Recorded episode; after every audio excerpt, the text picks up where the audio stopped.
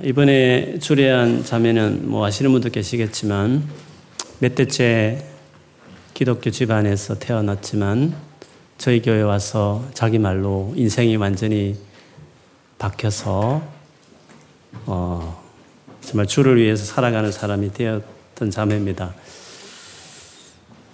어쩌면 말씀을 전하는 저보다도 그 말씀대로 더 살아가는 자매가 아닌가 싶을 정도입니다. 가끔 제가 이렇게 나눌 때가 있습니다. 사실 제가 살지 못하지만 그렇게 살고 싶은 소망이 하나 있는데 예를 들면 학생이면 그 대학을 졸업할 때까지 동성애 교수부터 시작해서 모든 학우들에게 다 복음을 전하고 졸업하는 거. 그리고 직장을 들어가면 퇴직할 때까지 사장부터 해서 어, 들어가는 경비 아저씨까지 다 복음을 전하고 그 회사를 퇴직하는 것. 이사를 가면 내 주변 일대의 모든 주민들에게 다 복음을 전하며 살 정도의 예수의 사람이 되었으면 좋겠다. 그것이 가끔 저도 순종하지 못하면서 마음의 열망으로 목표처럼 나누는 것이 있습니다. 그런데 그 자매는 그렇게 삽니다. 어, CJ라는 꽤 그래도 큰 그룹이죠. 그 빌딩이 얼마나 사람이 사는지는 일하는지 모르겠지만 최근에 결혼하면서 퇴직했는데 자매가 말하기를 결혼 때문에 퇴직하는 것도 있지만 이 빌딩에 모든 사람에게 복음을 다 전했기 때문에 이제 여기서 할 일이 끝났기 때문에 퇴직한다 이런 말을 했습니다. 그리고 택시를 타든지 뭘 하든지 언제나 예수를 전하든지 질문해서 대화하면서 예수를 전하든지 그렇게 할 정도로 예수를 위해 사는 자매입니다. 초창기 때 CJ가 삼성 교회이라서 안 믿는 사람들이 되게 많은데 회식 자리에서 1대 8로 복음에 대해서 엄청난 디베이트를 하면서 변정해내고 그 회식 자리가 끝나면 머리가 찌끈찌끈할 정도로 아플 정도로 그렇게 치열하게 예수를 위해서 직장에서 살았던 자매이기도 하고 결혼 과정에서 많은 어려움이 있어서 꼭 격려하고 싶기도 하고 해서 갔다 왔는데 좋은 정말 귀한 시간이 됐습니다. 사실 결혼한 형제는 어, 초창기 때는 믿지 않았습니다. 선배였지만 또 관심을 가져서 처음에는 전혀 예수 안 믿기 때문에 관심도 안 줬는데 정 믿고 싶으면 지나가는 말로 예수를 믿으라고 했는데 그 형제가 진지하게 그걸 받아들여서 유혹의 일을 하면서 진짜 교회 모든 공식 예배 다 참석하고 어, 새신자, 새신자 공부부터 제자 훈련까지 다 받을 정도로 진지하게 기독교 신앙을 어, 접했습니다. 그러나 노력한다고 믿어지는 게 아니잖아요. 그래서 중간에 한계도 느꼈지만 그래도 포기하지 않고 열심히 기도하고 또 했을 때 하나님이 어, 믿음을 정말 주셔서 진짜 결혼하기 위해서 교회 나온 게 아니라 진짜 회심하는 어떤 사건이 있었습니다. 당연히 그 시댁은 대단한 불, 불교 신자 집안이죠. 부산의 그 영화제, 유명한 영화제 총감독을 한 사람이 그 집안에 알 정도로 아주 이름 있는 집안이기도 합니다. 그러나 아주 지독한 반기독교적인 집안이었는데 그 두 사람이 열심히 기도하고 또 자매는 뉴욕을 갈 사람이기 때문에 시댁 사람과 어울릴 수 있는 시간이 없다 싶어서 결혼하기 전부터 시댁에 들어가서 아, 잘수 있으면 자면서까지 그 두 부분을, 두 부모님의 마음을 열면서까지 복음을 어, 전하고 그렇게 했습니다. 그래서 결혼 줄에도 그냥 행복한 결혼 되십시오 하지 말고 목사님 오셔서 복음을 전해달라고. 아, 그 정도로 어, 강력하게 저에게 요구를 했죠. 결혼 도착해서 식사를 하는 자리에서 어, 놀라운 것은 그 시댁의 부모님 두 분이 최근 3주 전인가부터 분당 우리 교회에 출석하기 시작했다. 그렇게 했습니다. 제가 아주 편안한 마음으로 주례를 썼습니다. 물론 시댁에 있는 모든 사람 대부분 안 믿는 분들이 많았죠. 아, 좋았습니다. 은혜가 있었습니다. 절에 다 마치고 그 시부모님 되는 분에게 제가 인사를 드렸는데 그 옆에 어르신 되는 분이 아, 어떻게 그 주례를 그렇게 편안한 마음으로 잘 인도하시냐고 이렇게 저에게 칭찬해 주셨어요. 바로 옆에 듣고 있던 그 아버지 되시는 분이 아, 이 목사님이 주례 서기 위해서 영국까지 날라왔다고 아주 어석하시면서 어, 그렇게 자랑하듯이 말씀해 주셨습니다. 그 이야기 들으면서도 정말 감사했습니다. 진짜 가날픈한 진짜 호리호리한 자매인데 예수를 제대로 만났을 때 어디 가든지 예수를 전하고 이제 유혹 가면 맨하탄을 다니면서 복음을 전해야 되겠다. 그렇게 아주 다부진 각오를 표현하는 그 자매를 보면서 진짜 예수를 알고 만나면 저렇게 바뀌는구나. 감사하면서 돌아오면서 정말 예수를 제대로 전해야 되겠다. 제대로 알고 믿도록 내가 도와야 되겠다. 이런 다짐을 하고 돌아온 시간이 됐습니다. 복음이 얼마나 놀랍고 우리가 복음을 전하는 일에 우리의 삶을 드리는 것이 얼마나 보람스러운지 놀라운 삶인지를 복음을 전하는 이야기를 기록한 사도행전을 보면 또다시 우리가 도전을 받습니다. 오늘 본문을 봐도 그렇습니다. 좀 시간이 지났지만 유럽으로 복음을 전한 첫 성 빌립보 성에 대한 이야기가 16장에 있습니다. 그리고 그 빌립보 성에서 감옥에 갇히기도 하고 옥문이 열리기도 하고 그렇게 하면서 드디어 환송을 받아서 거기서부터 160km 떨어져 있는 긴 거리죠. 데살로니가라는 어, 도시로 가서 오늘 바울이 복음을 전한 이야기가 오늘 본문에 되어 있습니다. 물론 가기 전에 한 40km 떨어진 암비볼리, 거기서 또 40km 정도 떨어진 아볼로니아를 거쳐서 드디어 데살로니가에 도착했습니다. 데살로니가는 그 전체를 어, 아우, 그 차지하고 있는 지방인 마게도니아라는 그 전체 큰 어, 땅의 행정 수도입니다. 여기서부터 옆에 로마로 쭉 가는 큰 도로가 있을 정도입니다. 그래서 당연히 그러다 보니까 많은 사람들이 행인들이 오고 가는 다양한 인종들이 오고 가는 그런 도시였습니다. 큰 도시죠. 상업 도시였습니다. 어떻게 보면 바울은 도시 중심의 선교를 처음부터 했기 때문에 전략적으로 그곳에 가서 복음을 전할 생각을 했던 것 같습니다. 오늘 본문에 보니까 제일 먼저 회당에 들어갔습니다. 아무래도 복음을 좀 더 들을 준비된 사람이 많이 있는 곳이었으니까 전략적으로 회당에 들어갔는데 오늘 새 안식일, 즉, 세 번의 안식일, 즉, 3주 동안 집중적으로 회당에 들어가서 바울이 복음을 전했다고 오늘 기록하고 있습니다. 물론 그 이후에 이제 쫓겨나서 그 다음 옆에 있는, 어, 베레아라는 지역으로 가게 되는데 3주 만에 간 건 아니고 전체적으로 성경을 다 종합해 보면 한 몇 달은 데살로니아에 머물렀던 것 같습니다. 안식일만 3주를 머물렀고 그 이후에 많은 이방인들을 대상으로 계속 복음을 바울이 전한 것을 우리가 예측할 수 있습니다. 왜냐하면 빌립보서라는 책의 마지막 장의 사장에 가보면 바울이 빌립보 교회에 편지 쓰면서 내가 데살로니가 있을 때 두 번이나 너희들이 성교 편지를 성교 헌금을 보냈다라고 이야기했습니다. 교통수단이 그렇게 발전하지 않던 그때에 160km 떨어져 있는 곳을 두 번이나 성경금을 보냈다는 것은 3주 만에 될 수 있는 일은 아니죠. 그리고 데살로니가 전서 1장 9절만 봐도 많은 이방인들이 우상을 버리고 하나님께로 돌아왔다. 이런 걸 보면 안식일에 우상을 숭배하지 않는 사람이 주로 모이는 이곳에 사람들이 핵심했다면 그런 이야기를 하지 않았을 것입니다.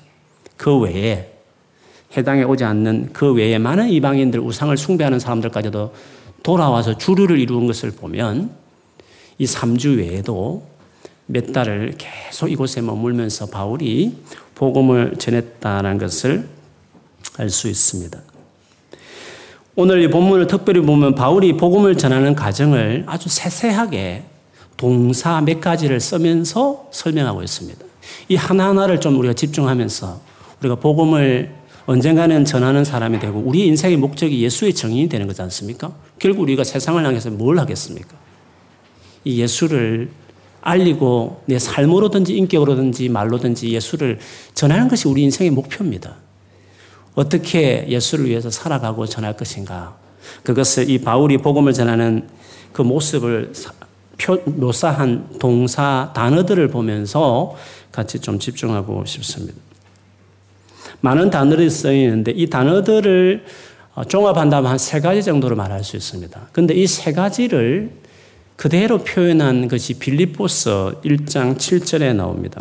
우선 그것부터 제가 읽어드리면 이렇습니다. 빌립보 교회가 너희가 내가 전하는 복음에 참여하고 동참한 교회였다. 그렇게 빌리포 교회를 칭찬하면서 어떻게 바울이 전하는 복음을 그 교회가 동참했는지를 이렇게 표현했습니다. 1장 7절에 보면 너희가 내 마음에 있음이며 그렇죠. 빌리포 교회가 너무 수고했기 때문에 마음에 늘 있는 교회라고 말하면서 그 이유를 이렇게 설명했습니다. 나의 매임과 복음을 변명함과 확정함에 너희가 다 나와 함께 은혜에 참여한 자가 됨이라.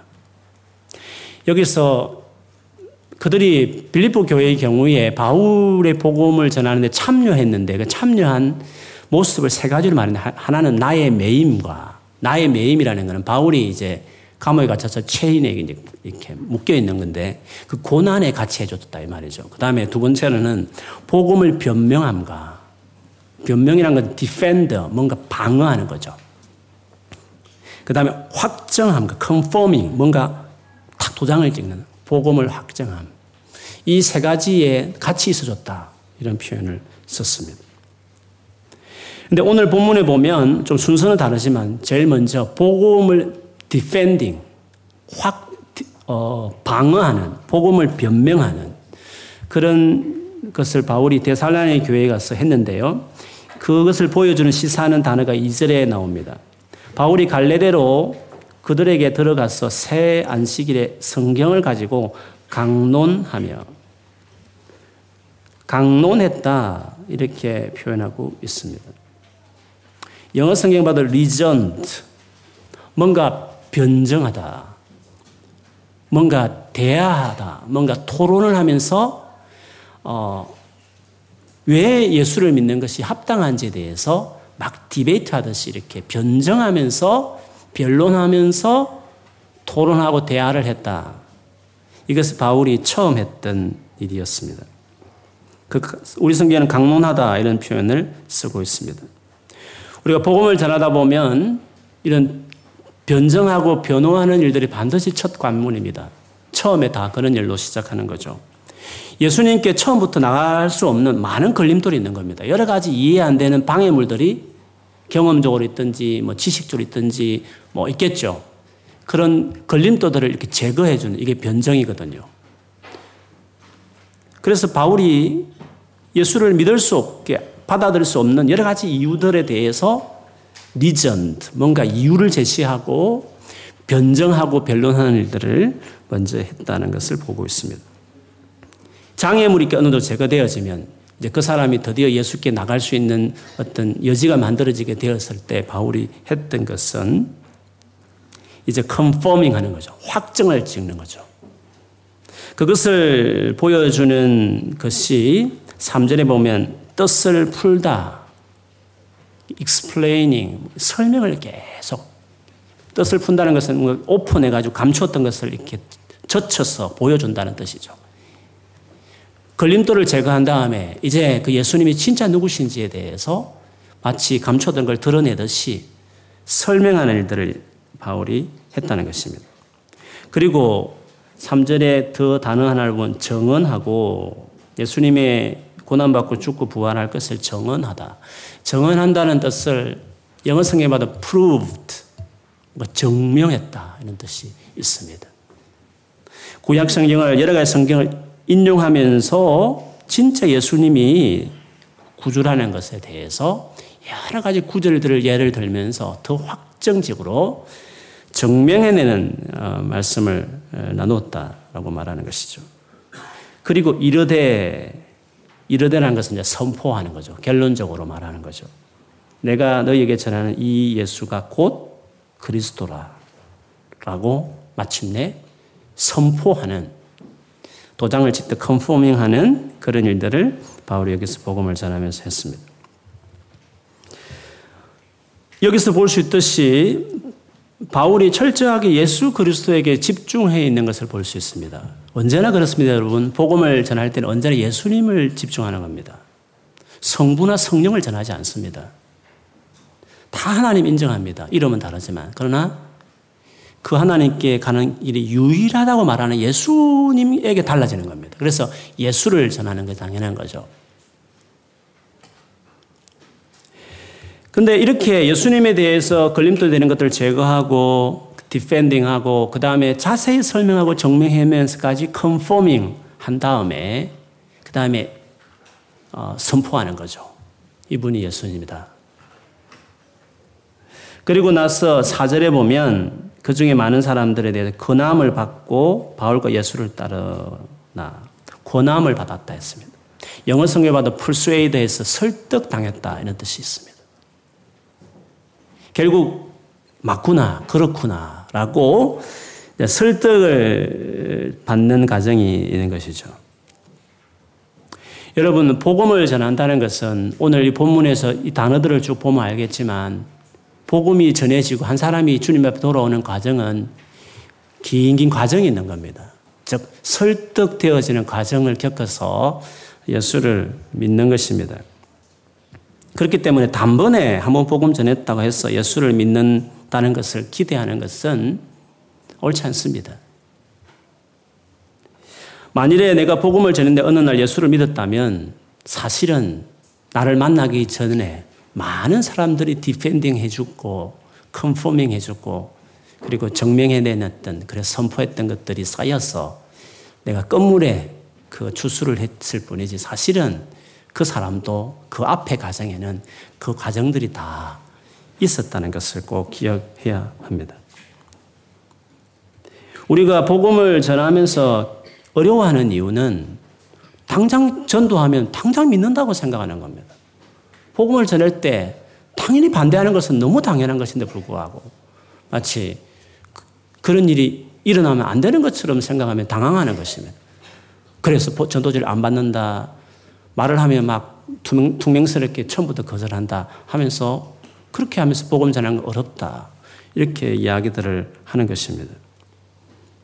그러나 여러분, 우리가 당장 전도지 들고 나가서 복음을 전하면 듣는 사람들이 쌍수로 환영하면서 세상에 이런 놀란 소식이 있었나요? 왜 지금 나에게 전해주셨나요? 도대체 어떻게 해야 구원을 내가 받을 수 있는 것인가요? 내게 말씀해 달라고. 이렇게, 여러분 그렇게 기대하십니까? 기대 안 하잖아요. 여러분 그렇게 기대하십니까? 그런 일들이 있을 것이라는 것을 기대하시냐고요. 그런 경우가 있을 수 있겠지만, 그러나 복음의 현장은 그렇지 않습니다. 오히려 복음을 전하면 나는 무신론자다. 나는 종교 같은 것에 관심이 없다. 나 옛날에 교회를 사실 다녔지만 지금 교회를 다닌 지 오래되었다. 나는 무슬림 이다. 나는 과학을 믿고 나는 에너지를 믿는다. 이런 식의 대답들을 많이 듣습니다. 그럼 여러분 그런 소리를 딱 들으면 어떻게 합니까? 오케이. Good day. 그렇게 하면서 나와야 됩니까? 그 전도도 아니죠, 그는. 안 그렇습니까? 전도가 뭔데요? 그렇게 대답하는 사람들 만나서 대화하는 것입니다. 우리가 전도 현장에 나갈 때는 그런 사람을 만나기 위해서 가는 것입니다. 그렇지 않습니까? 그건 너무 당연한 것입니다. 그 놀랄 이유도 아닙니다. 드디어 내가 만날 사람 만났구나. 그렇게 생각을 해야 되는 거죠.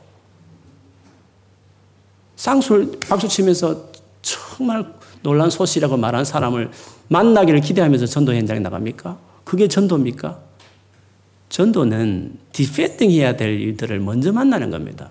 거부하고 반대하고 관심 없다고 하는 사람들을 만나는 것이 그런 사람을 만나서 걸림돌을 제거하고 여러 가지 예를 들면 설명해 가면서 정명해 내면서 선포하는 게 이게 복음에 전하는 과정입니다. 그래서 전도지를 나눠주든지 예수를 믿으세요라고 말할 때 저쪽 편에서 여러 가지 이유로 어떤 이유든지 간에 예수를 내가 안 믿겠다라고 관심이 없다고 말하는 말을 딱 들을 때에는 그건 당연한 겁니다. 그게 당연한 예상돼야 될 일인 것입니다.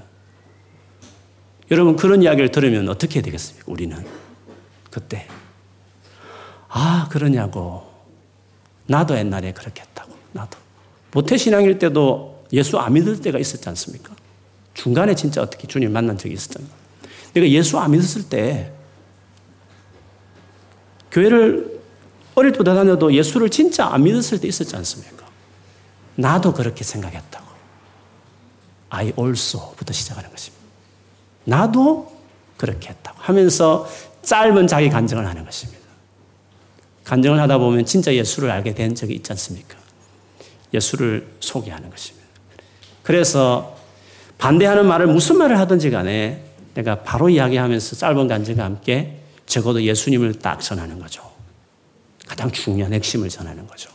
그러면 상대가 어떻게 하겠습니까? 어, 그러냐고 믿겠다 이렇게 할 수도 있겠지만 또 여러 가지 질문들을 내게 하겠죠. 그래서 대화는 그렇게 시작하는 겁니다. 그 대화의 첫 관문은 디펜딩입니다. 변론하는 거죠. 이 과정이 이제 어려울 수 있습니다. 어떤 사람은 말을 듣고 호감할 수 있지만 어떤 사람은 또 다른 여러 가지 돌들을 계속 꺼내, 끄집어낼 수 있는 거죠. 그래서 나는 오늘 그 사람 만나서 조그만 돌 하나를 끄집어내서 던져버리면 되는 겁니다. 아니면 안 뽑히고 흔들다가 올 수도 있는 것입니다. 괜찮습니다. 언젠가는 또 다른 사람이 그 돌을 더 흔들어서 뽑을 수 있는 것이고 또 그 사람의 생에 살아가다 보면 또 다른 사람을 만나 전도자를 만나서 또 다른 돌을 뺄 것입니다. 그렇게 이 사람 저 사람 주님께서 당신의 사람들을 보내어서 그 영혼을 마침내 돌아오게 하는 것입니다. 이것이 우리가 복음을 전할 때 할 수 있는 일이고 우리가 해야 될 일인 것입니다. 그렇기 때문에 이렇게 복음을 전하다 보면 정말 마음이 열린 사람들이 많이 있죠. 그런 사람은 많이 도, 돌이 제거된 거죠. 자기가 살아오면서 고난을 당해서 마음이 열렸든지 아니면 여러 가지 경험이든지 아니면 계속 생각의 변화라든지 해서 열린 사람이 있을 수 있는 것입니다. 그때에는 컨퍼밍 하는 말씀을 전할 수 있는 것입니다. 오늘 본문만 봐도 데살로니가 교회와 다르게 그 다음 마을이었던 베레아 지역에는 defending 할 일이 별로 없었습니다. 마음이 확 열린 지역이었습니다. 그래서 데살로니가 있는 사람보다도 더 너그러워서 간절한 마음으로 말씀을 받고 이것이 그러한가 하여 날마다 성경을 상고하는 그런 베레아 사람들도 있는 것입니다. 그래서 훨씬 데살로니가 이 도시보다도 많은 사람들이 예수께 돌아왔죠. 심지어 유대인들도 많이 베라의 사람들에게 돌아왔다. 그렇게 이야기하고 있습니다. 이런 것이 이제 복음에 전해지는 과정인데 복음을 받아들였 이후에 믿게 되었을 때 대사령의 성도들은 어떻게 했는가? 오늘 본문의 단어를 영, 동사를 다시 찾아본다면 사절 끝에 보면 바울과 신라를 따르나 바울과 신라를 따랐다 그랬습니다. 영어 성경은 joint 어, 연합했다. 바울과 신라를 조인트했다. 어, 그들의 무리에 들어갔다, 조인트했다 이렇게 표현했습니다. 이 연합했다라는 의미는 교회 바울이 그 세운 교회의 멤버가 되었다는 의미도 있지만 바울의 이 복음 전하는 이 삶에 같이 연합했다는 뜻이죠. 서두에 말했던 빌리포 교회에 대한 이야기를 제가 인용했는데 그 중에 첫 번째가 뭡니까? 나의 매임. 내가 이 고난 당하는 것에 너희들이 같이 해줬다. 그것이 복음에 참여하는 것이었다라고 한제로 말했듯이 대살렘 교회 역시도 이제는 예수를 믿은 이후에 바울과 신라의 그 복음 전하는 삶의 조인트 같이 어, 결합하고 연합하는 일들을 했습니다. 그래서 어떻게 됐습니까? 뒤에 보면 알지만 이 바울의 복음을 듣고 사절에 보니까 어떤 사람, 어떤 사람은 몇몇의 유대인 이런 뜻입니다. 그리고 그뿐만 아니라 경건한 헬라인의 큰 무리. 경건한 헬라인은 해당에 출선했지만 유태인으로 개종하지 않는 이방인들을 말합니다. 유대교 하나님에 대해 관심을 많이 있는 거죠. 어쨌든 그런 사람들은 예수를 많이 믿었습니다. 또 특이한 것은 적지 않은 귀부인도 권함을 받고 즉 설득을 당하여서 바울과 신라를 따랐다. 그랬습니다. 귀부인이라는 것은 그 도시의 높은 관직에 있는 부인들을 말합니다. 상당수의 능력 있고 힘 있는 사람들이 어, 해당에 출석하다가 바울의 말을 듣고 교회로 옮기는 일들이 생기게 된 것입니다.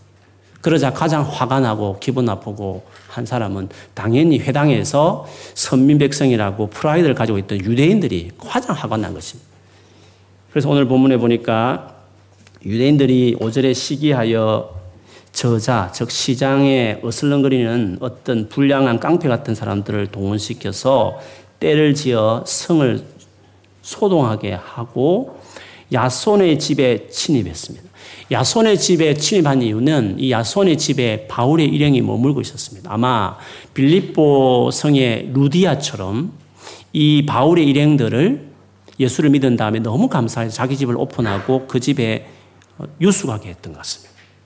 거기서 먹고 자면서 혹은 또 거기서 복음을 전하는 집회 장소로도 이렇게 허용했던 것 같아요. 그래서 이들이 야손의 집에 침입해서 바울의 일행을 끌어서 백성 앞에 세울라. 이 백성이라는 것은 어문으로 보면 시민회라고 말할 수 있습니다. 이 데살로니가 교회는 어, 자치권이 허용된 행정 도시였기 때문에 자유 도시였기 때문에 어셈블리가 있었습니다. 그 시민회에서 어떤 결정을 했는데 이 시민회에 이 사람들을 해부해서 이 사람들을 어, 처리하려고 했던 것이었죠. 근데 막상 가니까 바울 일행이 그때 없었습니다. 그래서 그들이 너무 화가 나서 야손과 그 형제들을 끌고 대신 업장들, 즉 상관들 앞에 가서 소리 지르며 어, 고소하기 시작했죠. 천하를 어지럽게 하는 사람들이 이 도시에 왔는데 이 사람들을 이 야손이라는 사람이 집에 들였다. 이 사람들이 주장하기를 가이사의 명을 거역하여 말하기를 다른 임금 곧 예수라 는 이가 있다. 라고 한다며 어, 업장들 앞에 그리고 모임 많은 사람들 앞에 공개적으로 이렇게 막 말을 하기 시작했습니다. 이 당시의 분위기를 여러분 저 앞에서 제가 이 16장 설명하면서 좀 설명드린 도 있었지만 당시에 로마 황제들이 자기들 신격화해서 신으로서 이렇게 충성하게 했습니다. 이 당시의 왕이 글라우디오라는 왕이었는데 이 왕도 역시 그 강력하게 정책을 폈죠. 거기에 가장 반발한 사람이 당연히 유일신 하나님을 섬기는 유대인들이었어요. 그래서 알렉산드리아라는 북아프리카의 3대 도시 중에 하나는 거기에서 유대인들이 폭동을 일으키기도 했습니다. 그래서 황제가 로마 시에서도 이런 문제가 생기니까 아예 이 사건이 일어나기 전 몇 년 전에 로마에서 유대인들을 나가라고 추방 명령을 내릴 정도였습니다. 그런데 이제 마게도니아라는 이 지역의 수도에 있는 이 데살로니가에서 데살로니가에서 이것이 예민한 문제가 아닐 수 없는 것입니다. 물론 정치적으로 말한 적은 없지만 바울이 분명히 예수님이 주인임을 선포했을 것입니다. 그것을 어, 이용해서 정치적 이슈로 걸고 그래서 이 바울 일행들을 지금 고소하려 했는데 야송과 그 형제들이 바로 이 문제에 이제 같이 연루되게 된 것이었습니다. 그래서 오늘 본문에 보니까 보석금을 받고 놓아줬다 그랬습니다. 단순히 벌금 하나 물리고 쫓아냈다는 게 아니라 이 의미는 다시는 바울의 일행과 접촉할 수 없다라는 각서를 쓰고 만일에 그 사람들과 접촉하고 받아들이면 어, 엄청난 처벌을 받아야 된다라는 일종의 그런 어, 각서를 쓰고 풀려났다는 뜻을 이야기하는 것입니다. 그래서 이 계기로 바울은 더 이상 대살로니 거기에 있을 수가 없었습니다. 만일에 있었다고 한다면 이 야손과 그 형제들이 엄청난 피해를 볼 수 있기 때문에 그래서 오늘 본문에 보니까 밤에 믿는 형제들이 바울의 신라를 거기서 한 60km 떨어져 있는 베레아라는 지역으로 급하게 이렇게 도망가게 피신하도록 도와준 어, 사건이 기록되어 있습니다. 보십시오. 복음을 받아들인다는 것은 그래서 바울과 신라에게 조인트 된다는 것은 이 바울과 신라가 당하는 고난에 역시 그들도 같이 참여하는 것을 이야기하는 겁니다. 야손과 그 형제들이 이렇게 피해를 받듯이 같이 끌려나가며 어려움을 당하듯이. 그래서 사실 데살로니가 교회가 이렇게 형성되었는데 그 교회를 위해서 쓴 책이 데살로니가 전서, 후서 두 권의 책이 이런 신약성경에 보면 기록되어 있습니다. 1장에 보면 바울이 여기서 나온 이후에 그 교회가 어떤 상황이었는지를 이렇게 표현하고 있습니다. 1장 6절에 보면 너희는 많은 환란 가운데서 성령의 기쁨으로 말씀을 받아 우리와 주를 본받은 자가 되었으니 많은 한란을 그들도 받았다고 이야기하고 있습니다.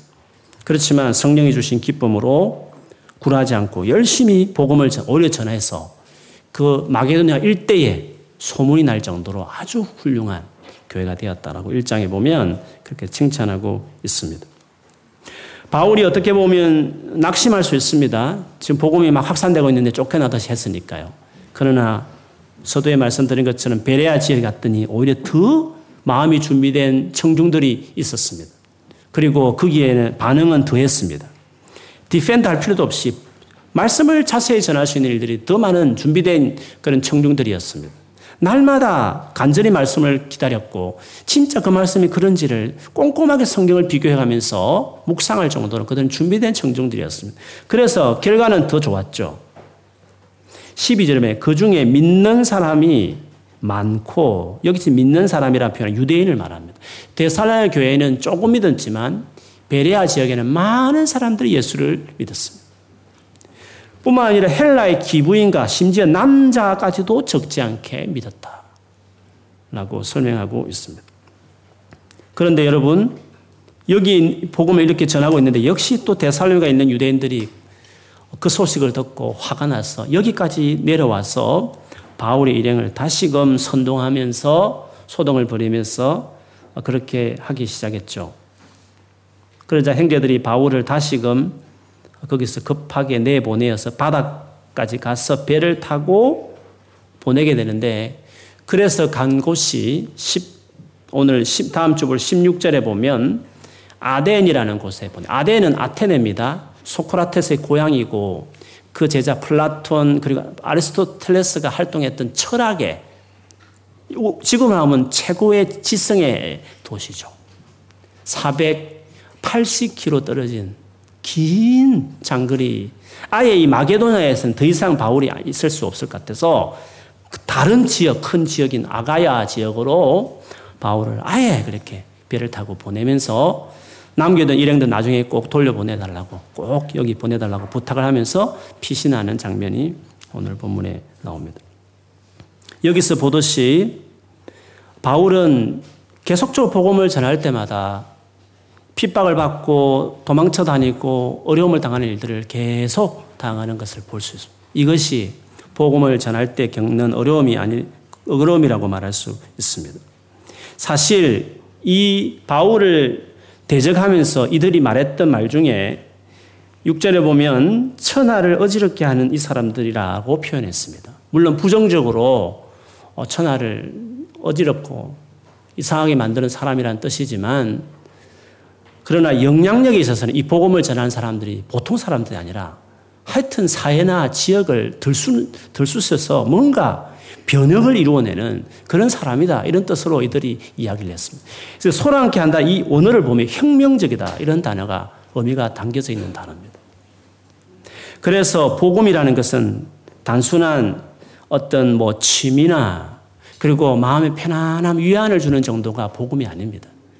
이들이 표현한 그대로 부정적으로 표현했을 뿐이지만 사실은 복음이란 것은 삶을 송두리째 나라가 그 복음을 받아들인 나라 전체가 대륙이 예수를 받아들이면 그 대륙 전체가 바뀔 정도로 혁명지고 삶의 급진적인 변화를 가져오는 것이 바로 복음이며 복음이 담고 있는 예수 그리스도가 바로 그런 분이라는 것이죠. 그렇기 때문에 이런 복음을 전할 때 당연히 그것을 싫어하는 자들의 반대가 있을 수밖에 없고 그래서 그 어려움을 당하게 되는 것입니다. 취미생활 하나 고른다 해서 핍박을 누가 하겠습니까? 복음이 취미생활 정도 같으면 아무도 핍박하지 않을 것입니다. 그러나 예수를 믿는다는 것은 복음을 받아든다는 것은 엄청난 삶의 변혁을 일으키고 지역과 사회를 바꾸는 것이기 때문에 그런 점에서 반드시 반대자들을 만나게 되고 복음을 전하는데 이런 고난과 어려움을 당하는 것은 너무너무 당연하며 그래서 예수님은 언제나 복음을 전하는 사람들을 보내면서 고난에 있을 것이라는 것을 항상 빠지지 않고 그렇게 언급했습니다. 그렇게 본다면 오늘 데살로 교회나 베레아 지역에 있었던 이 복음과 관련한 바울의 일대기를 우리가 쭉 살피면서 느낄 수 있는 것은 우리가 복음을 위해서 산다고 할 때에는 이게 여간의 일이 아니라는 것을 우리가 깨달을 수 있습니다. 무슨 말이냐면 복음에 대한 확신이 없으면 변정해낼 수 없습니다. 내가 설명할 수 없는 것은 내 것이 아닌 것입니다. 내가 전도를 하는데 누가 질문해서 대답을 못한다는 것은 내가 그것이 내 것이 안 돼 있는 겁니다. defend 할 수 있어야 다른 사람을 말, 말하고 설득해낼 수 있어야 그게 진짜 내 것인 것입니다. 그래서 복음을 전하는 과정에서도 defend하고 confirming 하고 persuade 설득시키는 과정이 있어야 되는 것이듯이 내용적으로도 마찬가지지만 복음에 대해서 충분한 이해가 필요한 것입니다. 더구나 단순한 취미 생활하는 정도가 아니라 삶을 바꾸어서 천하를 어지럽게 한다 할 정도 말을 들으면서 반대하는 그런 것들이 반드시 일어나게 하는 것이 복음의 현장인데 이 모든 것을 감수 않으면서 내가 예수를 위해서 산다는 것은 우리에게 분명한 복음에 대한 확신이 있어야 된다는 것을 우리가 말하는 것이라고 어, 볼 수밖에 없습니다. 그래서 우리가 예수를 믿기 위해서 교회에 왔고 예수를 따라가는 사람으로서 이 나이가 더 들기 전에 그리고 이 젊은 날에 반드시 힘써야 될 것이 있다고 한다면 그것은 이 예수 그리스도를 알고 복음에 대한 깊은 이해와 확신을 키우는 것이 정말 중요합니다. 근본에 한국 가서 우리 출신 청년들이나 뭐 가족들을 많이 만났지만 의외로 한국 교회에 복음이 없구나. 만나서 그냥 생활하는 위로받는 말씀을 듣고 그리고 만나면 그냥 살아가는 여러 가지 자녀 교육이라든지 집 문제든지 자동차 이야기든지 정치 이야기하는 세속적인 이야기만 하고 앉아있지. 교회에서, 교회에서 유일하게 말해줘야 될 이 복음과 예수 그리스도를 나누고 연구하고 토론하고 그것을 알아가는 그런 식의 교회 생활을 의외로 많이 하지 않고 있다는 것을 제가 많이 느끼고 왔습니다. 여러분, 우리가 예수를 믿으면서 교회를 나오면서 진짜 열망하고 힘써야 될 것이 있다면 이렇게 defending 해내야 되고 이렇게 어려움을 감수해야 될 이 복음인데 이 복음을 알지 못하고 이 복음에 확신이 없다면 우리가 어떻게 남은 때를 복음을 위해서 살아갈 수 있겠습니까? 우리가 복음을 대해서 잘 알지 못하면 알아가는데 소홀히 한다면 반드시 우리가 떨어질 날이 있습니다. 왜냐하면 이는 취미생활 아니기 때문에 복음을 살아가는 것은 확신이냐 부, 분명한 이게 대해서 자기 삶을 드리는 사람이 아니면 반드시 우리를 털어낼 세상에 털어내는 뭐 바람 같은 것들을 반드시 만나게 되어 있는 것입니다. 대사로가 이야기했으니까 그렇지만 대사로가 후서에 가보면 바울이 그런 말을 해요. 아마 처음 복음을 전할 때 어떤 예수님의 재림이라든지 종말에 대한 가르침을 바울이 반드시 했을 것입니다. 그 말을 듣고 성도들이 대개 예수님이 다시 오심에 대해 두려워 떨고 오셨습니다. 그래서 바울이 대사로니가 후서를 쓰면서 너무 그렇게 떨지 말라고 말하면서 사실은 종말이 되려면 먼저 있어야 될 일이 있는데 그것이 뭐냐면 배교가 있을 것을 이야기했습니다. 배교라는 것은 교회를 잘 다니다가 교회를 대거 떠나는 일들이 있을 것이다. 이런 식의 일들이 일어난다고 마지막 때는 그런 일이 일어난다라고 바울이 경고했습니다. 그럼 누가 교회에 있다가 교회를 잘 다니다가 어느 때 교회를 떠나는 예수를 믿는 것처럼 하고 교회를 막 오다가 어느 날 교회를 막 떠나는 배교하는 일들이 왜 일어나느냐는 거죠. 그 일어나는 이유도 바울이 설명을 했습니다. 예전에 제가 읽어 드렸지만 대살로니가서 후서 2장 10절에 보면 불의의 모든 속임으로 멸망하는 자들에게 있으리니 뭔가 잘못된 속임을 당하여서 멸망한다는 것입니다. 속는다는 거죠. 그럼 이들이 왜 속는가? 계속 읽어가면 이유는 이는 그들이 진리의 사랑을 받지 아니하여 구원을 받지 못함이라 그렇게 말했어요. 영어 성경을 보면 because they refused to love the truth and so be saved. 진리를 사랑하기를 거절했다는 겁니다. 그래서 구원을 못 받았다는 것입니다. 교회는 다녔지만 진리를 to love the truth refused 그걸 거절했다는 것입니다. 진리를 사랑하는 것, 진리를 알아가는 것에 대해서 그들이 소홀히 하고 그거를 거절하고 살아서 사실은 교회를 다녔지만 세이브하지 않았다. 구원을 못 받았다는 것입니다. 그냥 그냥 교회를 다녔다는 것입니다.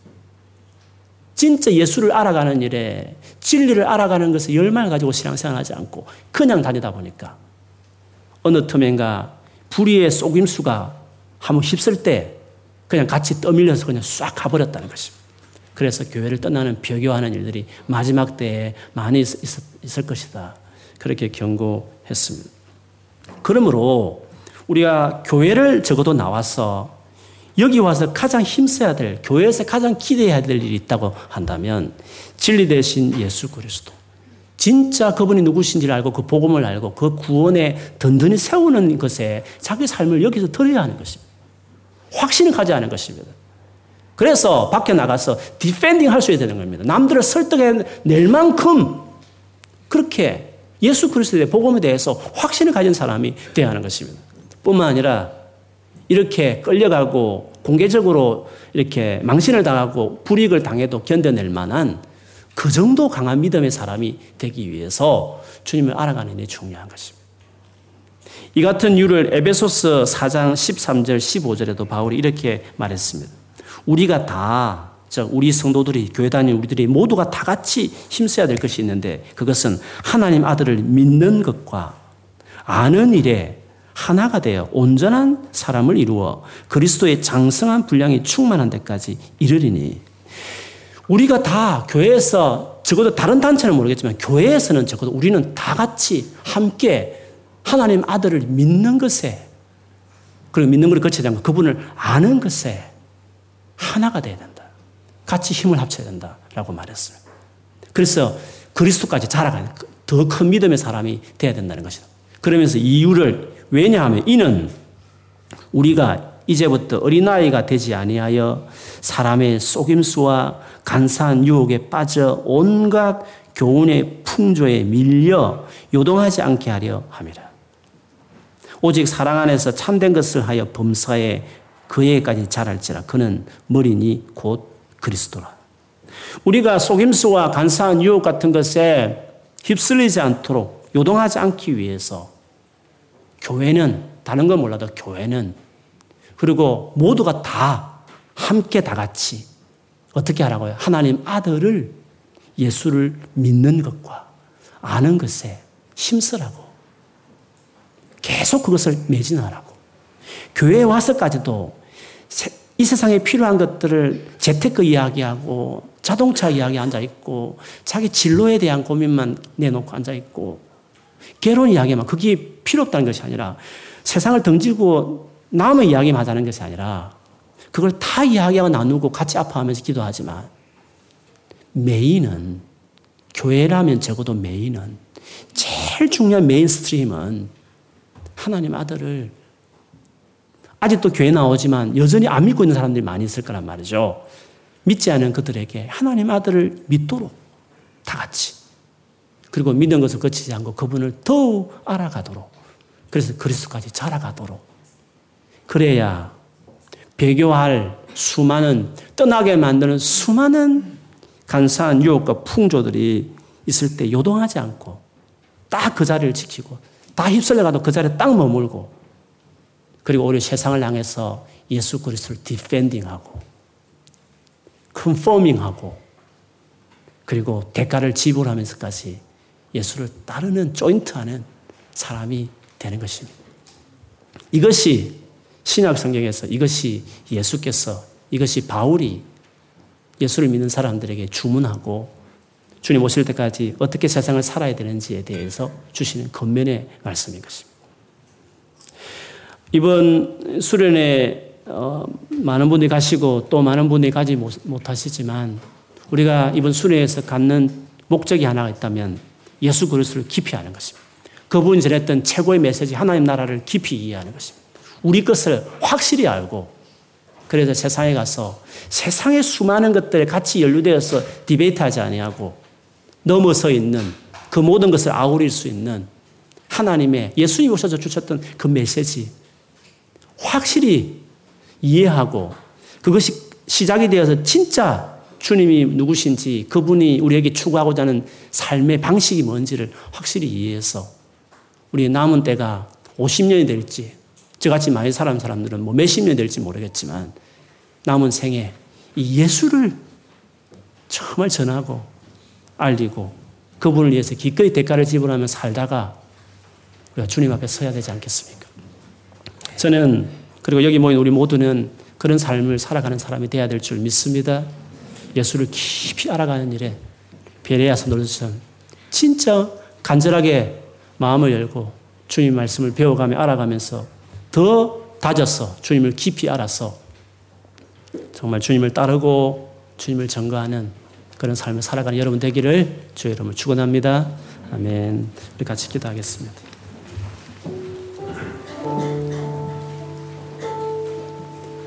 우리 그렇게 기도하십시다. 정말 주님, 제가 주님을 알고 싶습니다. 내가 밖에 나가서 내가 예수를 이야기할 때 여러 질문을 받을 때 내가 기꺼이 모든 질문에 대해서 defending 할 수 있을 정도로 복음이 나의 것이 되어 있는 남을 설득해 낼 수 있을 정도로 나의 것이 되어 있는 그런 예수님 그런 복음으로 내가 준비된 사람으로 내가 자라가게 주님 도와주십시오. 내가 많은 공부도 하고 많은 것에 관심을 가지고 뛰어다니지만 그 무엇보다도 정말 하나님 아들 생명 내놓으신 예수를 아는 일에 알아가는 일에 삶을 드릴 수 있도록 지금은 많이 부족하지만 주님 내가 마침내 언젠가는 네가 길거리 나가서 어떤 사람을 만나든지 예수를 전하고 설명하고 예수님처럼 살고 예수를 위해서 기꺼이 어려움을 감수하며 살아가는 예수의 정인들, 예수의 사람들, 그리스도인, 그리스도인, 그리스도의 사람들, 그리스도인으로서 주여 나를 세워 주십시오라고 기도하십시다. 그리고 우리 꿈 있는 교회가 진짜 이렇게 도와주는 교회가 될 수 있도록 우리 교회를 주님 드라이브 해달라 기도해 주시고 마지막으로 수련회를 놓고도 하나님 이번 수련회 안에 주님을 깊이 하는 하나님 나라가 어떤 나라인지를 깊이 이해하는 은혜를 우리 수련회에 부어달라고 우리 같이 한번 소리 내 기도하겠습니다. 하나님 아버지 감사합니다. 우리가 그 무엇보다도 하나님 아들을 믿는 것에 하나가 되는 교회가 되게 해 주십시오. 주님 우리 교회가 다른 어떤 것보다도 다 없어도 모든 것에 많이 부족해도 하나님 아들 예수를 알게 하는 정말 그것을 도와주는 그 일에 하나가 되어 있는 교회가 될 수 있도록 은혜를 베풀어 주시옵소서. 그래서 우리 평생에 어디 가든지 직장에 있든지 공부를 하든지 내가 친구를 만나든지 설사 낯선 사람을 만나는 그 시간까지도 예수님이 누구신지 디펜딩하고 컨포밍하고 풀스웨이딩해서 예수를 선포하고 예수께 이 영광의 삶에 조인트할 수 있도록 이끄는 예수의 정인들, 예수를 전하는 사람들, 예수를 보여주는 사람들, 예수를 위해서 자기 인생을 다 드리는 그것이 목적이 된 사람들. 주여 우리 모두가 그런 사람들이 되게 하시고 우리 교회가 바로 이 일을 위해서 정말 헌신하고 이런 놀란 역사가 일어나는 예수를 위해 생명 거는 예수를 위해 자기 모든 것을 인생을 다 바치는 사람들 세우는 교회 될 수 있게 은혜를 베풀어 주시고 주의 분 수련회에도 이 은혜를 주십시오. 우리가 이전에 알지 못했던 대충 알았던 것들 깊이 깊이 알 수 있도록 온전하게 풍성하게 할수 있도록 지혜와 계시에 여기신 성령님 역사해 주시고 또 우리가 기도하면서 찬양하면서 또 말씀 들으면서 3박 4일 거기 머물면서 깊이 하나님을 앞에 배운 바 되어지는 시간이 되게 해주시고 비록 참석하지 못해도 함께 기도하면서 우리 공동체가 이 연애를 흠뻑 받을 수 있도록 그래서 이 연애를 같이 흘러 넘치도록 기도할 수 있도록 도와주십시오. 하나님 아버지 저같이 50을 넘으면 기를 쓰고 운동하며 영양제 많이 먹어도 하나님 50년 이상을 남 살아온 만큼 더 살겠습니까? 30살이 되어도 기를 쓰고 열심히 일하면서 돈을 벌고 모든 건강한 음식 다 먹어도 과연 50년을 60년을 더 살 수 있겠습니까? 한 번밖에 없는 우리 인생을 삼성이라는 기업을 위해서 진짜 밤낮으로 일하면서 그 기업 돈 많이 벌어주는 그거 하다가 인생 끝나면 애플을 위해서 페이북을 위해서 구글을 위해서 좋은 회사 들어가서 열심히 일해서 그래서 돈을 많이 벌다가 퇴직하면 그게 과연 보람 있는 일일까요, 주님? 진짜 우리가 어떻게 살아가는 것이 내 인생에 가장 보람된 일이 될 수 있겠습니까? 이 세상을 만드신 하나님 아들 오셔서 십자가에 죽으셨는데 그 아들 예수만 믿으면 근원적으로 인생이 바뀌는 이 놀라운 복음, 이 복음을 깊이 알고 또 알았으면 이 복음을 위해서 자기 생명을 걸고 공부를 해도 일을 해도 이것을 살아가는 삶만큼 보람 있는 인생이 우리에게 있을까요? 하나님 아버지, 우리에게 성령님 말씀해 주시고 우리가 왜 사는지 우리가 앞으로 살아갈 목적이 무엇인지 선명하게 클리어하게 성령께서 우리 안에 계시하시고 깨닫게 하심으로 우리가 시간 낭비하지 않고 주와 복음에서 살아가는 저희들이 다 되게 은혜를 베풀어 주옵소서. 우리 교회에 많은 은혜를 주시되 깊이 주님을 알아가는 이 은혜가 주님을 위해서 자기 삶을 드리는 많은 예수의 제자들이 나오는 교회가 될 수 있게 역사해 주시옵소서. 예수님 이름으로 기도합니다.